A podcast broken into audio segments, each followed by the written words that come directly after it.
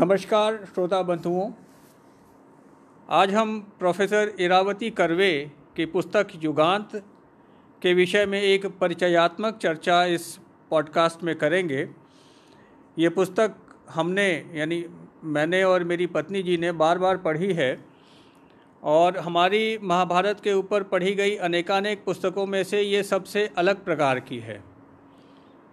इस चर्चा में हम उनके द्वारा वर्णित एक चरित्र यानी भीष्म जी पर भी इरावती करवे जी के विचार और लेखन से आपको अवगत कराने का प्रयास करेंगे। धन्यवाद।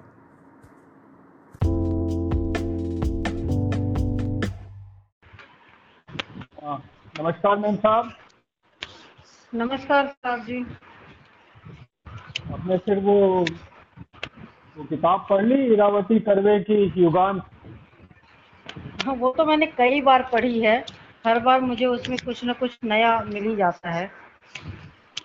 हाँ वास्तव में बहुत बढ़िया किताब है। असल में हम हाँ। लोगों ने देखो कि महाभारत के विषय को लेकर के मेरे ख्याल से एक दर्जन किताबें तो पढ़ी होंगी। अलग अलग हाँ मुझे तो मुझे तो महाभारत से संबंधित कृष्ण अर्जुन का कोई प्रसंग कहीं भी एक हिंदी पे भी लिखा हुआ मिलता है तो तो मैं भूल जाती हूँ क्योंकि ये ये दोनों सारे कैरेक्टर बड़े बड़े अपने से लगते हैं अपने पास के लगते हैं हम्म।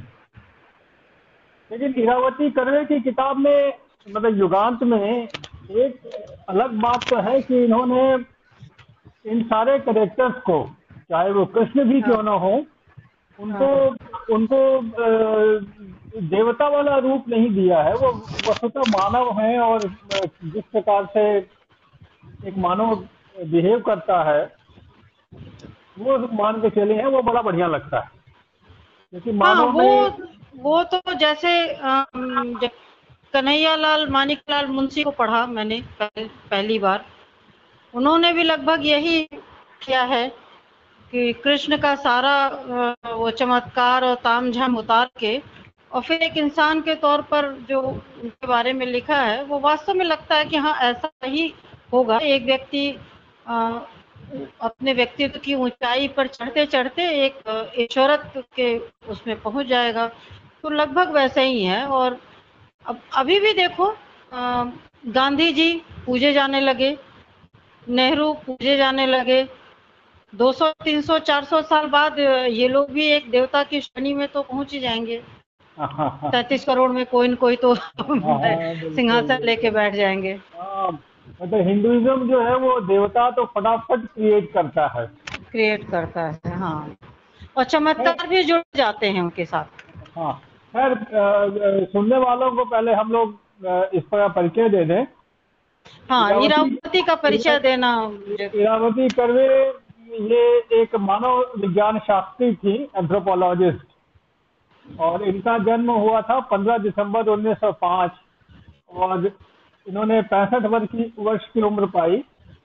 इनका देहांत हुआ है 11 से अगस्त 1970 में।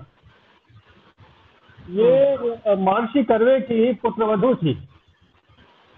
हाँ। और इनकी ये पुस्तक जिसकी हम लोग बात करने जा रहे हैं युगांत इन्होंने मराठी में लिखी। मराठी में हाँ। मेरे ख्याल से जो कि मराठी तो मैंने देखा नहीं लेकिन मेरे ख्याल से उन्नीस सौ अड़सठ के आसपास पब्लिश हुई होगी और इतनी इतनी अच्छी पुस्तक थी इस पर साहित्य अकादमी हम्म। पुरस्कार भी उनको मिला है हाँ। और बहुत बहुत सशक्त पुस्तक है उसके बाद में क्योंकि उसकी प्रसिद्धि इतनी थी कि उनको कहा गया कि आप इसका अंग्रेज़ी अनुवाद भी करें तो उन्होंने अंग्रेज़ी अनुवाद तो क्या अंग्रेज़ी में एक एक तरह से फिर से लिखा? और पुनर्लेखन हो गया। हाँ, पुनर्लेखन हो गया।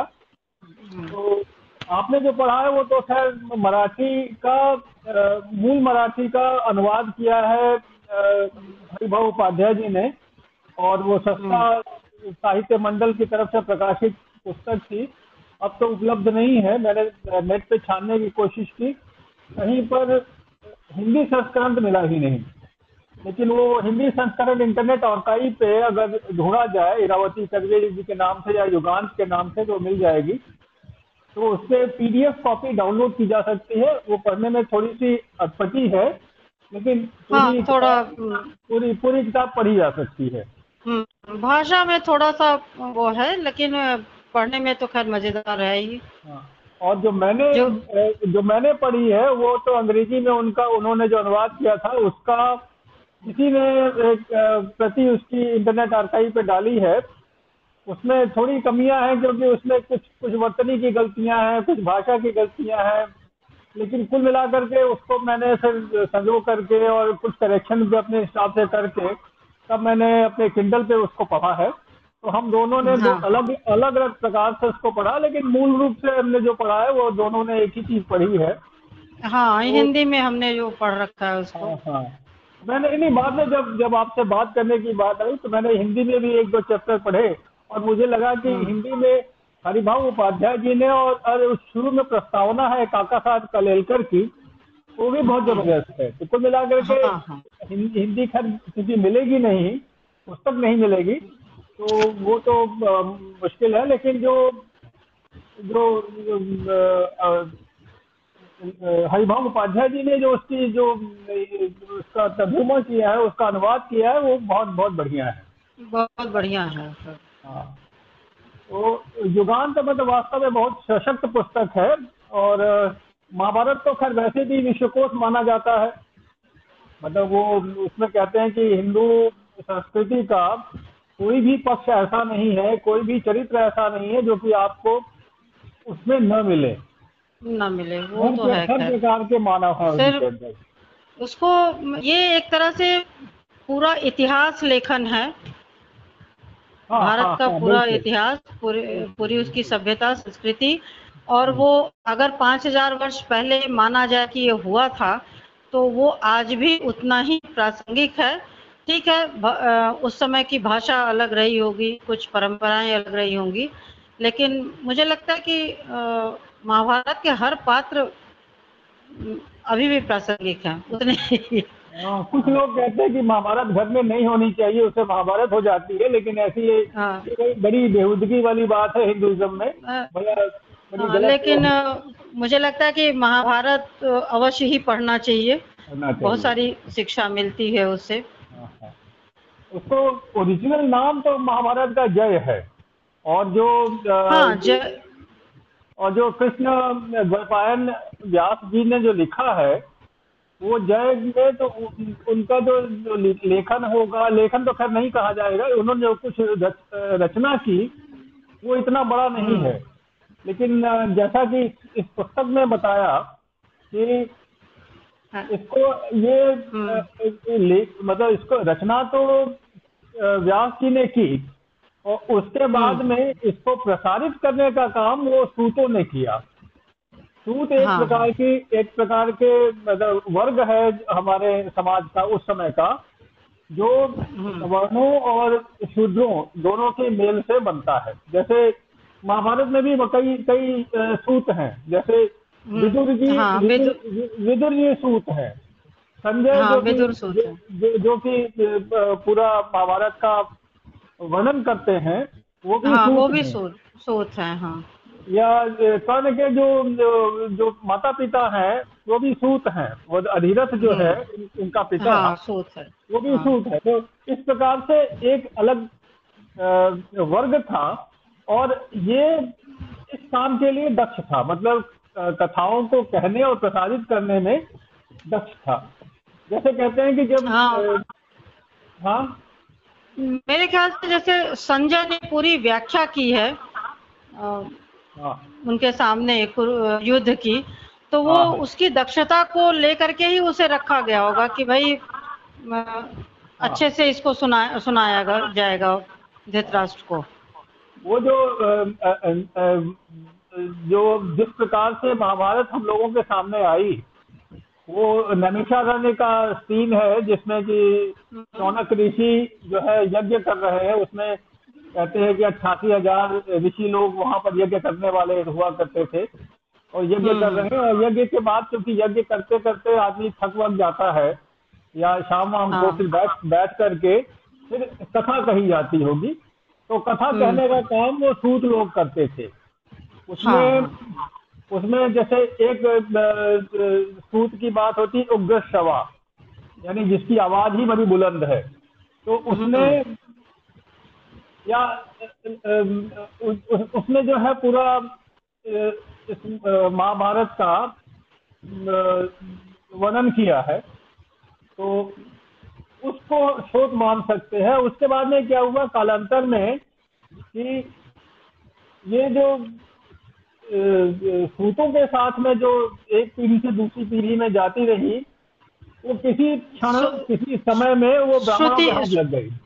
श्रुति के हिसाब से सुन सुन करके कहानियाँ आगे बढ़ती रही। हाँ, सुन के लेकिन बाद में वो ब्राह्मणों के हाथ में लग गई और एक कोई क्लाम था ब्राह्मणों का भृगु। उनके हाथ। में लगी तो उन्होंने इसमें खूब पानी मिलाया। उन्होंने अपने हिसाब से जो उनकी सोच थी जो उनकी समझ थी जो ब्राह्मणिक कल्चर जो उनकी थी उसको उन्होंने हाँ। इसमें जोड़ा। लेकिन जो विद्वान लोग कहते हैं कि जो भृगुओं ने मिलाया इसके अंदर जो पानी मिलाया जो कुछ इसमें कचरा डाला वो कचरा साफ़ साफ़ पता चलता है।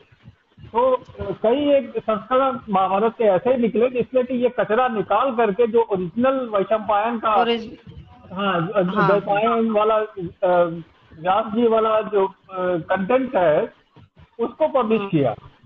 तो जो ये तो वैसे बड़ा नेचुरल है ना? कोई एक बात या कोई कहानी एक व्यक्ति सुनाता है अगर दूसरा व्यक्ति तीसरे को तीसरा चौथे को तो उसमें कुछ घटता है कुछ जुड़ता है। तो बड़ी स्वाभाविक सी चीज़ है कि उसमें पानी मिलाया गया होगा। एक, घटना जोड़ना तो खैर स्वाभाविक वाला एक पार्ट है। दूसरा उसको वास्तव में तोड़ मरोड़ करके अपना अपनी सिद्धांत को अपनी सोच को अपनी अपनी परंपरा को परिपालित करना वो वो गड़बड़ है। वो किया भृगुओं ने। तो खैर वो तो वो हम लोग तो हम, हम लोग किस- उसमें नहीं जाते नहीं तो वो तो वो कहेंगे ब्राह्मण और नॉन हाँ ब्राह्मण की बात हो रही है। हाँ वो बड़ा लंबा बहस हो जाएगा फिर। हाँ।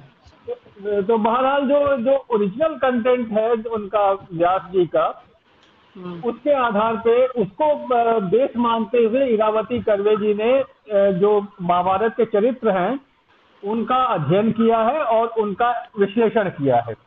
उस हम्म। विश्लेषण के आधार पे ये पुस्तक है। हाँ। इसलिए मतलब इस पुस्तक की महत्ता इसीलिए है एक तो एक तो ये कि इसमें किसी को मिथक नहीं बनाया गया कोई दैवी चरित्र नहीं है। हम्म। इतिहास के चरित्र है और उस समय जैसा क्योंकि व्यास जी के कंटेम्पररी थे व्यास जी तो खैर महाभारत के पात्र भी हैं। तो उन्होंने उनके सामने ये सब हुआ है सब देखा है उन्होंने और अपने हिसाब से लिखा है। उन्होंने उन्होंने कोई दैवी गुण नहीं प्रदान किए हैं किसी भी पात्र को।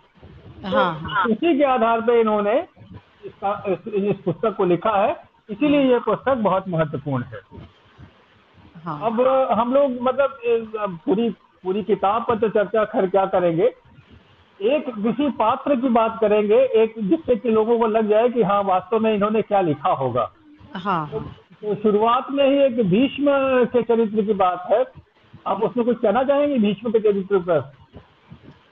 हाँ जो अ, जो श्रीमती करवे ने जो जिस तरह का विश्लेषण भीष्म का किया है इसका उन्होंने जो कहा है, वो तो बड़ा अध्ययन बड़ा अध्ययन और मनन करके कहा है, लेकिन इसकी शुरुआत मेरे मन में इस तरह से सोचने की बहुत पहले जब कॉलेज में हम पढ़ते थे, और मुझे याद है कि कुरुक्षेत्र विषय था हिंदी साहित्य का, और एक हमारी टीचर थी जो उसकी व्याख्या करके हम लोग को बता रही थी उन्होंने ये जब बोला इनके चरित्र पर बोला तो एक अलग तरीके से अ, सोचने का मिला उस समय। अब वो उस समय की सोच और अब में तो बहुत अंतर है। लेकिन ये लगा कि जैसे उन्होंने कहा कि अ, एक लाइन है ना दुधा मन से मैं आया कुरुक्षेत्र में लड़ने। तो कहती कि ऐसा व्यक्ति जो बटा हुआ है वो क्यों गया कुरुक्षेत्र में लड़ने? तुम लड़ रहे हो दुर्योधन की तरफ़ से आशीर्वाद दे रहे हो अर्जुन को पूरी सिंपैथी सहानुभूति है पांडवों के साथ और रक्षा कर रहे हो कुरुवंश की। तो हालाँकि उन्होंने फिर चूँकि कुरुक्षेत्र काव्य के विषय में बातचीत कर रही थी तो उसमें तो भीष्म का काफ़ी महिमा मंडन है उस पर आ गई लेकिन जो उन्होंने शुरू में जो ये चीज़ कहा कि ये चरित्र की बड़ी दुर्बलता है भीष्म की कि एकदम बटा हाँ, हुआ हाँ। मन है हाँ, बिल्कुल बिल्कुल, बिल्कुल। मतलब वो इसका भी भला चाहते हैं उसका भी भला चाहते हैं और अंततः किसी का भला नहीं हुआ तो और आज जाके जब इरावती करवे ने इतना बढ़िया विश्लेषण इनका कर दिया है कि व्यक्तिगत कमियाँ कैसी चारित्रगत कमियाँ उनकी कितनी थी कमियाँ नहीं कहेंगे वो एक घटनाक्रम में बंधते गए फंसते गए उसी में लपेटते गए न इधर के हो सके न उधर के हो सके हाँ। तो उस हिसाब से उन्होंने उसका विश्लेषण किया और मुझे लगता है कि वाकई में विश्व का चरित्र लगभग ऐसे ही है और शुरू में जो उन्होंने बोला है कि वो वसुओं का तो है ही कि आठ वसु जो स्वर्गीय व्यक्ति थे जिनको हम्म। श्राप मिला धरती पे जाने का तो सात की मुक्ति तो गंगा माता ने दे दी लेकिन ये ये फंस गए हम्म, और हम्म। फंसे तो फिर ऐसा फंसे और उस जाल में इतना उलझते गए कि निकल पाना बड़ा मुश्किल था हम्म। और अंत भी वो चाहते थे कि कोई ऐसा मतलब मैं योद्धा के रूप में हूँ तो मुझे कोई योद्धा मारे वो चाहते थे कि अर्जुन उन्हें मारे लेकिन अर्जुन मारना नहीं चाहता था अंततः वो मारने का जो भी नाटक हुआ जो इस पुस्तक में है कि उन्होंने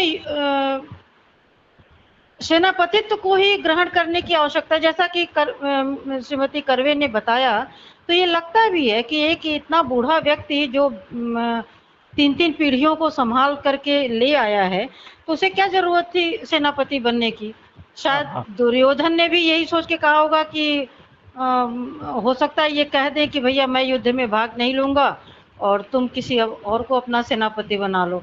लेकिन वो लपक करके तैयार हो गए। जब बेचारा वो शायद अब उनके उसके चक्कर में कर्ण दूर रह गया।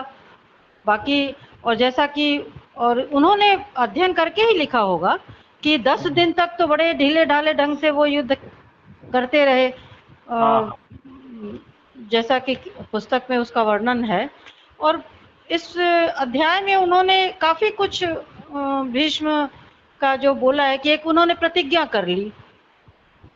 एक ठीक इसी तरह का प्रसंग मुझे याद नहीं आ रहा है कि कहीं और भी मैंने पढ़ा था कि उल्टी गंगा बह रही है कि मतलब पिता को पुत्र के लिए लड़की ढूंढना चाहिए और यहाँ पुत्र जा रहा है पिता के लिए विवाह का वो करने। तो गड़बड़ी तो यहीं से शुरू हो गई सारी। फिर वो उसकी शर्त, फिर उन्होंने उनकी प्रतिज्ञा और फिर उनकी एक भीषण प्रतिज्ञा कि मैं ब्रह्मचर्य कर लूँगा। और कई मौके आए हैं उनके सामने कि जब वो इस पूरे चक्र से निकल सकते थे। जैसे माता सत्यवती निकल गई अपनी पुत्र वधुओं को लेकर के, लेकिन ये नहीं जा सके। हाँ हाँ बिल्कुल बिल्कुल। असल में जो इन्होंने बीच में प्रतिज्ञा ली हम्म। मतलब आदर्श के प्रति समर्पित होने वाली जब बात कर ली हाँ तो, तो उसको तोड़ पाना मुश्किल रहा होगा तोड़ पाना नहीं तोड़ पाना मुश्किल नहीं एक चीज़ जो जो इरावती सर्वे ने लिखा है हम्म। या या उसमें शायद प्रस्तावना में लिखा गया है हाँ। कि जब कोई व्यक्ति इस प्रकार समर्पित हो जाता है किसी आदर्श के प्रति तो वो बड़ा अत्याचारी हो जाता है। लोग हाँ। उसे महापुरुष कहने लगते हैं महात्मा हम्म। कहने लगते हैं। जैसे जैसे हम लोग मतलब गांधी जी को ले लें। गांधी जी इतने बड़े मतलब थे महान महापुरुष थे महात्मा हाँ, थे। हाँ, लेकिन हाँ, देखिए उन्होंने अपने परिवार पर कितना कितना आतंक मचाया अपनी पत्नी को कितना त्रास दिया। अपनी पत्नी मतलब कितना जलील किया लोगों के हाँ, सामने लोगों के सामने ए, सही बात एक, है एक लड़का तो इतना मतलब वो, वो, वो जलील होकर के पता नहीं वो शराबी जुआरी सब सब हो गया हम्म। तो ये लोग बड़े अत्याचारी सिमिलरली अब माओ का हाल ले लें माओ ने हम्म। मतलब हम्म। उसके जितनी जनता को उसने मरवाया बद गोली नहीं मरवाई होगी लेकिन भूख के कारण उसकी पॉलिसीज़ के कारण कितने लोग मतलब अकाल में भूख में मर गए। उसी तरह से रूस में रूस की क्रांति का हाँ देव राजाओं ने जितना राजाओं ने नहीं मरवाया होगा उतना तो इन माओवाद ये जो भी थे कम्युनिस्ट वाला हाँ, जो हाँ। कम्युनिज्म की विचारधारा ने लोगों को मारा। और ये, और ये सब सब सब महामानव माने जाते हैं। हाँ सब महान हो गए हैं। तो वही है कि महानता के नीचे व्यक्ति सोच नहीं हाँ। पाता कि वो क्या कर रहा है? वही वही हाल भीष्म का हुआ। भीष्म जो है भीष्म। महान हो गए और उनकी महानता ने मतलब क्या क्या घोर कर्म किए। जैसे इसी पुस्तक में ही है कि उन्होंने देखे स्त्रियों की कितनी घोर उपेक्षा की। पहले तो काशी नरेश की जो बे, बेटियाँ हैं अम्बा अम्बालिका और हाँ, अंबिका को हाँ, तीनों का हरण कर ले आए वहाँ हरण करके ले आए। मतलब और अम्बा तो अल्टीमेटली सुसाइड कर लिया उसने। हाँ उस उसके बारे में कहा गया कि सब लोग जानते थे कि वो साल्व को मन से पति मान हाँ, चुकी है लेकिन फिर भी आप न इधर की रही न उधर की रही आप, ना आपने भी एक्सेप्ट नहीं किया। आप तो एक्सेप्ट करने की स्थिति में थे नहीं। जब थे नहीं भैया तो ये सब काम क्यों किया आपने? दूसरे अब वो दूसरा उदाहरण उसके अंदर है कि व्यास जी के साथ में नियोग की बात हुई कि वह सत्यवती ने कहा कि मेरे मतलब जो इस वेडिंग से पहले इस, इस विवाह से पहले व्यास मेरे पुत्र है तो उनसे नियोग कर दिया जाए तो उसमें कोई आपत्ति नहीं है हमारे धर्म हमारी परंपरा के हिसाब से। नहीं पहले तो इन्हीं को कहा गया कि आप भैया अपनी प्रतिज्ञा हाँ, को एक किनारे हाँ, रखो तो और हाँ तो ये तो अपना ये, ये तो कहते नहीं मैं तो वही बीचवाद में हूँ तो वो सब करने को तैयार नहीं है। तो वो मतलब वो बदसूरत से व्यक्ति दाढ़ी बड़ी हुई काले हैं काले कलूटे थे। तो एक एक ने तो वो वो बिल्कुल आँख बंद कर ली अपनी तो धृतराज जी पैदा हो गए। हाँ, हाँ, और एक दूसरी तो भय भैंसे पीली पड़ गई तो पांडु पड़ गया। एक एक एक अंधा हो गया दूसरा नपुंसक हो गया। तो मतलब कुल मिलाकर के आपने किया क्या? मतलब इन इन इन इन तीनों स्त्रियों की तो आपने घोर मतलब ज़िंदगी नर्क बना दी। गांधारी की ज़िंदगी नर्क बनाई। धृतराज के लिए आप पत्नी ढूंढ रहे हैं।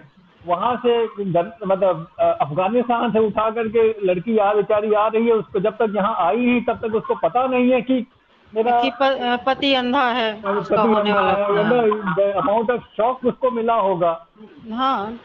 फिर तभी तो उसने पट्टी बाँध ली अपने आँख पर मतलब उठा एक, एक, एक, एक का हाल तो ये कर दिया दूसरे के कुंती और माधवी आपको मालूम है कि विचित्र वीर पांडु। सॉरी पांडु।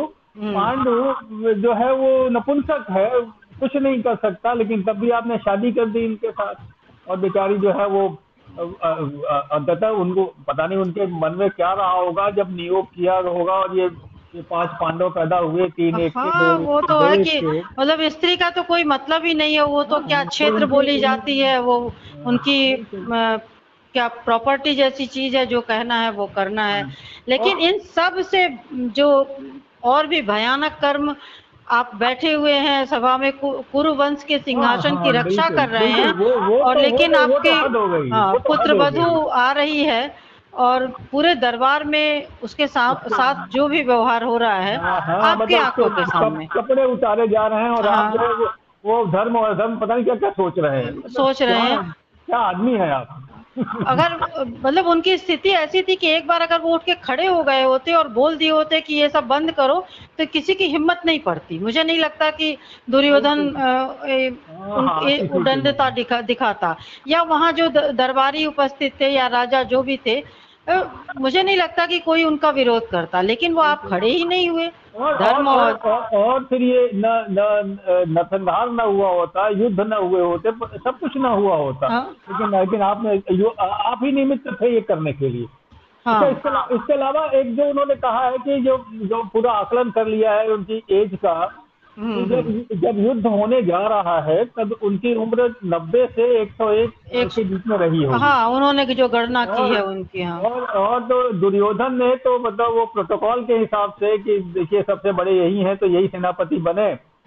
अरे उस समय तो आदि कह देता भैया मेरी तो उम्र हो गई है देखो अब तुम लोग और किसी को बनाओ हाँ वो बेचारा औपचारिकता निभाने के लिए गया तो नहीं, वो तो है तो नहीं तो नहीं दुष्ट जो जो भी था लेकिन गया तो वो औपचारिकता नहीं निभाने हाँ, लेकिन उसे शायद और ये तो चिपक गए कि नहीं मैं हाँ बन जाऊँगा हाँ उसको अंदाज नहीं रहा होगा कि ये तैयार हो जाएँगे। ये तुरंत तैयार हो गए और दस दिन तक युद्ध जो है वो ढीलम ढाल चलता रहा। ढीलम ढाल चलता रहा। कभी कभी कोई कुछ करे कभी न पांडवों में का, का मन था कि इनको मारे। और न मतलब कौरव ये जिसको कहते हैं ना आजकल वो बुढ़वा न मरे न माचा छोड़े। हाँ वही स्थिति हो गई। मर, मरता भी नहीं और, और हाँ। युद्ध क्षेत्र खाली भी नहीं करता कि हम लोग कुछ न कुछ तय करा लें। और इसमें तो, जैसे कृष्ण भी एक बार क्रोध में दौड़े हैं। खैर जो इरावती करवे जी ने दो जगह का बताया है। कि हाँ। एक जगह वो चक्र लेके दौड़ते हैं कृष्ण उन्हें मारने के लिए लेकिन वो लगता है कि जोड़ा हुआ है बाद हाँ, में वो तो उन्होंने बताया तो वो तो भृगु हाँ। कलाकारी है लेकिन जो अ, न- श्लोक का जो उन्होंने उदाहरण दिया है कि नवे दिन कृष्ण वो जो घोड़ों को हाँकने का चाबुक है चाबुक- वो चाबुक लेकर लेकर के। दौड़ते हैं और बड़ा अर्जुन उनके मिन्नत उन्नत करके पकड़ के ले आता है कि नहीं नहीं आप छोड़ो और मैं कल इनको निश्चित रूप से हाँ। इनसे युद्ध कर। लेकिन इतना सब कुछ होने के भी अर्जुन मारने के पक्ष में नहीं था उनको। हाँ, बिल्कुल नहीं था। लास्ट में तो भी नहीं था वो तो। हाँ, वो, वो- वो तो खैर अब ये जाते हैं रात में पूछते हैं कि, कि गुरु जी आप कैसे अब पितामह आप कैसे मरेंगे हाँ, कैसे- का वो। कैसे हटेंगे? तब उन्होंने बताया है तब शिखंडी की बात हुई है तब हुआ है। लेकिन ये ज़रूर है कि उन्होंने जितना जितना उनका दमखम था पूरा युद्ध खींचा है और, और उसका निर्णय नहीं होने दिया है। और वो ये- शायद मन में उनके ये था कि अब भी इन दोनों में सुलह हो जाए और युद्ध बंद हो जाए लेकिन मुझे नहीं लगता कि दुर्योधन दुर्योधन तो खैर बिल्कुल भी तैयार नहीं था। और मुझे लगता था पांडव भी इस स्थिति में नहीं थे कि सुलह वाली हाँ, बात जब हो। जब अठारह अक्षोहिणी सेनाएँ आगे पीछे हो गई हैं तो युद्ध की सुलह की बात वहाँ तक खत्म हो गई। पहले तो कृष्ण गए थे उनके उनके जब दरबार में गए सुलह करने के लिए तब तब आप कुछ किए होते। हाँ तो उसी कुछ समय हाँ खड़े हो गए होते कि नहीं जो ये कह रहे हैं वो उसको हाँ। माना जाए। तो कई जगह पर ऐसा है कि अगर इन्होंने अपने पावर का इस्तेमाल किया होता तो तमाम चीज़ें बदल सकती थी। और सबसे बड़ी एक और हाँ। चीज़ एक और चीज़, लास्ट में जो ये- जो जो जो, जो इन भीष्म के प्रसंग में इरावती कर्वे ने कहा है कि जो अंतिम दृश्य है जबकि अर्जुन ने इनको घेर लिया है अब शिकंडी हाँ। आगे है अर्जुन बाँध पे बाँध चलाया जा रहा है हम्म, तो शुरू में जब युद्ध शुरू हुआ है तब दुर्योधन ने कहा है कि सारे के सारे लोग जो है वो सेनापति हमारे भीष्म जी की रक्षा करें मतलब पूरी सेना को ये इंस्ट्रक्शन दिए गए हैं कि भाई कुछ भी हो सेनापति पे आँच नहीं आनी चाहिए। हाँ हाँ। ले, लेकिन इस दसवें दिन में भीष्म पे बाण चलाए जा रहे हैं और कोई कौरव उनकी रक्षा के लिए नहीं आया। नहीं आ गया है। वो भी चाह रहे थे कि ये किसी तरह से हटे। किसी तरह से हटे और हाँ। हाँ। तो मतलब बड़ी कहेंगे कि बड़ी अप्रिय सी चीज़ें हुई भीष्म के साथ। और उसके लिए जिम्मेदार भीष्म ही थे। भीष्म का चरित्र ही जिम्मेदार है उसके लिए। ये हाँ। ये ये जो दृष्टि हमको इरावती करवे के युगांत से मिलती है वो और कहीं नहीं मिली। वो असफल जीवन उन्होंने लिखा हाँ, है असफल जीवन असफल जीवन, हाँ, असफल हाँ, जीवन। तो ये ये दृष्टि हमको कहीं नहीं हम भीष्म को हमेशा ग्लोरीफाई किया जाता है। अरे भीष्म प्रतिज्ञा और हाँ। और इस तरह की बातें। लेकिन कितना कितना भंगुर चरित्र था उनका। वो वो इस पुस्तक से स्पष्ट होता है। वो जो उन्होंने ये प्रसंग बताया कि वो सत्य माता सत्यवती अपनी पुत्र वधुओं को लेके चली गई संन्यास लेके चली गई मतलब राजमहल छोड़ दिया उन्होंने। तो ये स्थिति भीष्म में भी कर, इस स्थिति हाँ, से हाँ, अपने को उबार जब- सकते थे। जब सत्यवती गई तो सकते भी- वो भी चले गए होते। हाँ, कि भाई उस समय नहीं गए कई अवसर मिले थे कई अवसर, मिले, हाँ। मिले थे जब ये ये सब राजपाट छोड़ करके भाई भाई ठीक है मुझसे अब नहीं हो रहा है नहीं। आप संभालिए अब अपना देखिए जैसे करना हो करिए हाँ। निकल निकल गए होते और तो तीन तीन तीन तीन पीढ़ी को मतलब हाँ। अपने सौतेले भाई फिर उसके बच्चों फिर उनके बच्चों को आप सिर्फ़ सबके लिए विवाह शादी और यही करते रह गए और अ, हाथ कुछ नहीं आया अंत में तो यही वो जैसे वानप्रस्थ आश्रम की कल्पना हिंदुइज्म में की जाती है। भाई एक स्टेज से एक उम्र में आदमी को विड्रॉ करना शुरू कर देना चाहिए विड्रॉ कर लेना चाहिए बिल्कुल। हाँ कि भाई सभी सभी पात्रों ने किया वहाँ पर सत्यवती ने किया। फिर बाद में धृतराष्ट्र भी गंधारी और कुर्ती के साथ चले गए। चले गए। अंत में अंत में में, हाँ। पांडव भी छोड़ के चले गए। बिल्कुल बिल्कुल बिल्कुल। तो वो चीज़ इन्होंने नहीं की। वो पता नहीं इतनी इतनी कैसी जिज्ञासा थी कि लगे हुए हैं लास्ट तक और युद्ध का निर्णय भी नहीं होने दे रहे हैं। तो गड़बड़ियाँ थी कुछ इनके चरित्र में जो कि इरावती कर्वे जी ने बड़ी बड़ी साफगोई से इसमें वर्णन किया है। हाँ वैसे लगता है बहुत सा कुछ लोग को ये पसंद ना आए कि किसी भी ग्लोरीफाई किए हुए कैरेक्टर पर जब आप प्रश्न चिन्ह लगाते हैं लेकिन जब उनको पढ़ो उनके तर्कों को देखो तो लगता है क्योंकि बिना अध्ययन मनन के तो उन्होंने ये लिखा नहीं होगा बहुत पढ़ा होगा। हाँ, श्लोक दस श्लोक को छीला होगा एक तरह से अगर कहा जाए। बिल्कुल बिल्कुल और फिर जो निकला है निष्कर्ष रखा है अब ज़रूरी नहीं कि हर आदमी उसे सहमत हो उससे वो। हाँ। लेकिन इस चरित्र के बीच के लिए जो शंका अ, मुझे अपने ग्रेजुएशन के समय मन में डाली गई थी वो इनके माध्यम से जो है वो पूर्णतः उस शंका का मैं समाधान मैं कह सकती हूँ कि हो गया है एक तरह से। अच्छा ये केवल मतलब भीष्म ही चरित्र नहीं है बाकी और कई चरित्रों के बारे में जब आप पढ़ेंगे इस पुस्तक में हाँ हाँ हाँ। तो बहुत कुछ मिलेगा। मतलब ये तो हम लोगों ने एक एक ट्रेलर बताया भीष्म को को लेकर के कर्ण के विषय में है किसी किसी के में है। और चरित्र के विषय में भी हम लोग ऐसी ही चर्चा करेंगे। देखो देखो कभी हो लेकिन फ़िलहाल तक तो इसके माध्यम से हम लोगों ने ये तो ये तो बता दिया लोगों को हाँ। श्रोताओं को कि किस प्रकार की पुस्तक है। हाँ न एक नए नज़रिए से चीज़ों को देखने की बात है बिल्कुल बिल्कुल बिल्कुल। चलिए बहुत बढ़िया। अब हम लोग इसको यही यही विराम देते हैं काफ़ी लंबा हाँ, हो गया। हाँ, बहुत हाँ, धन्यवाद धन्यवाद। ठीक ठीक